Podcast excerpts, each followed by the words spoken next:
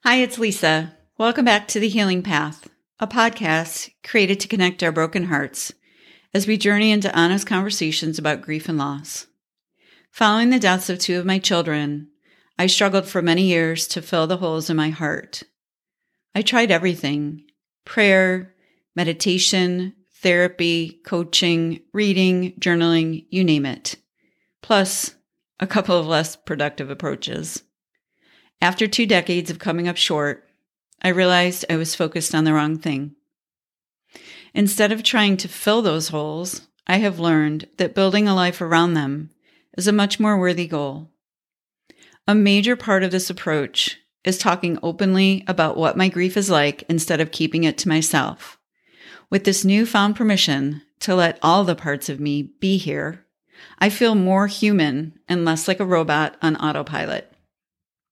So I created the Healing Path podcast with the hope that sharing our stories in a compassionate environment will help us to stop working so hard to hide our scars from ourselves and others and start wearing them proudly as the medals of love that they are. Thank you for joining this episode of The Healing Path. Today, I'm chatting about a post that I call Monster Syndrome.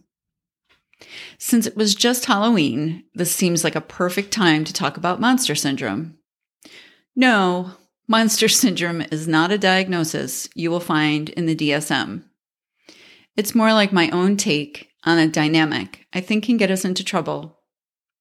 I use the phrase quote unquote monster syndrome to refer to any time we see abhorrent behavior by an individual and assign the title of monster to the person that carried it out. For example, we may notice someone using poor judgment, aggressive language, or taking advantage of someone.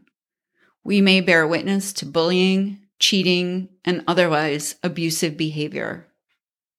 We all say the wrong thing sometimes or act in a way we later wish we hadn't. When that happens, we may apologize or at least make a plan to choose an alternative behavior next time. But what about when an action someone takes is so egregious that we forget the offender's human and assign them the title of being a monster? We can agree that some actions truly are unconscionable. We may have a hard time understanding how any adult, for example, could make fun of a disabled person it may shock us to hear the language used to describe the entitlement and bigotry that portions of our human race view as dinner table banter. We may learn of abuse, manipulation, greed, or just plain inexcusable acts that rock our hearts and our minds. But in my opinion, we have to proceed with caution when we stand in judgment of another. It is one thing to recognize that someone is not acting as the best version of themselves. As I said, we humans are guilty of making bad calls.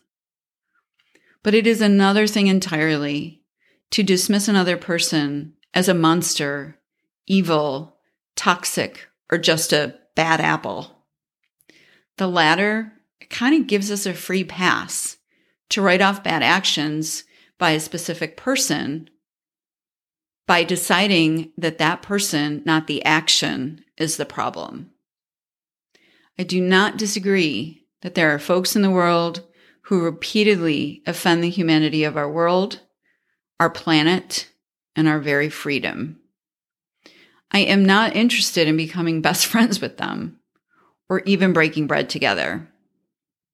However, when we dismiss someone as a monster, we fail to ask the important questions that protect us, others, and even that person from future harm. If we know someone has off kilter judgment, or maybe just seems like a jerk, we don't want to expose ourselves to that type of an environment. Boundaries are critical. But failing to recognize how that human got to be the jerk robs us of the chance to perhaps see something in ourselves that may need work, or at the very least, help prevent further damage originating from them. There's a powerful newer book titled What Happened to You? It's written by Dr. Bruce Perry and Oprah Winfrey, and I blogged about it a while back.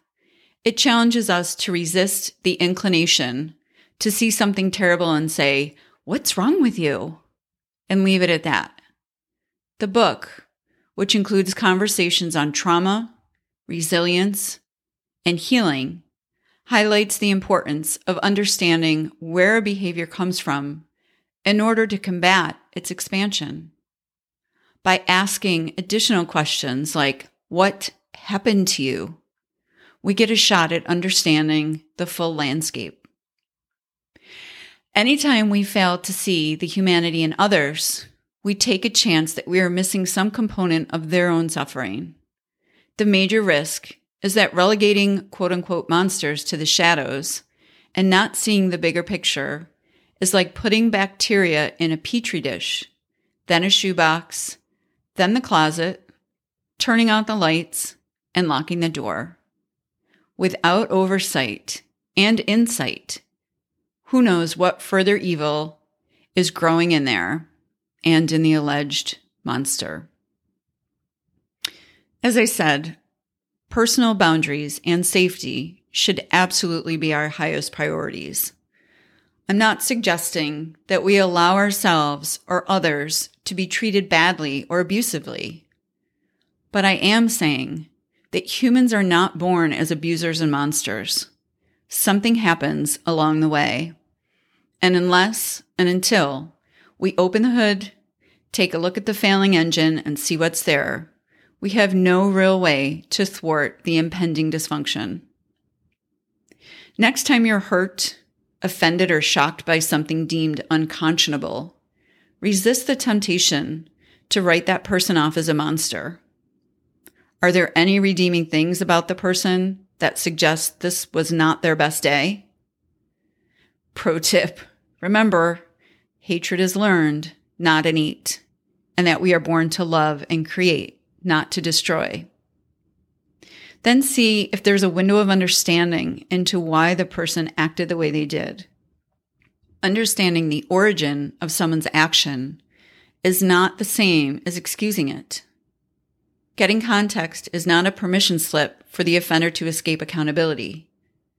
It's more of a due diligence thing so we have all the info we can when making judgments about what, if any, role we would want that person to play in our lives.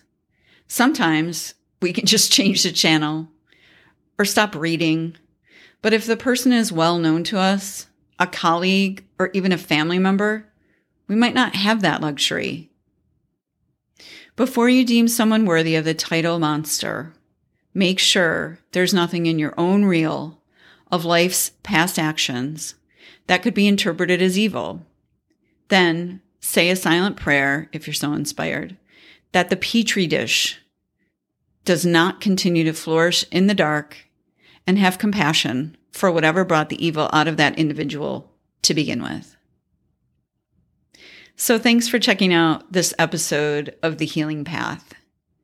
I truly do think that we are doing a disservice to ourselves and others when we are quick to judge a person as just being a bad apple.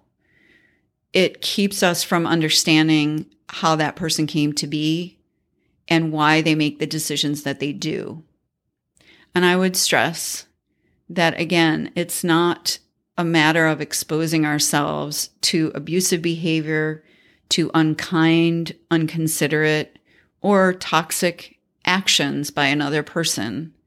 Our boundaries must be crystal clear, and we do need to make choices to keep ourselves safe and protected, as well as our hearts, not just our, our physical selves, but just our emotions.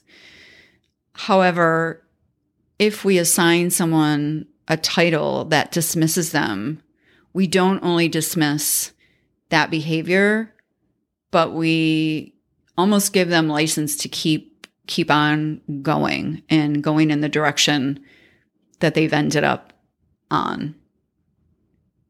So, thanks for listening to this episode of The Healing Path. Hopefully, some part of this has been thought provoking or valuable. And the next time you think about calling someone a jerk, um, definitely taking that step back and just having that little curiosity pop in. What what happened to them?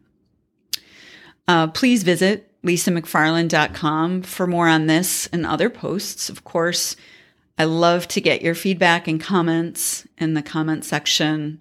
And also, I'm thrilled to share that our digital support community called Scars to Medals will be launched in early 2022. That's S C A R S, the number two in the word medals, M E D A L S. Until next time, stay present, stay grateful, and stay healing. And as always, thank you for listening.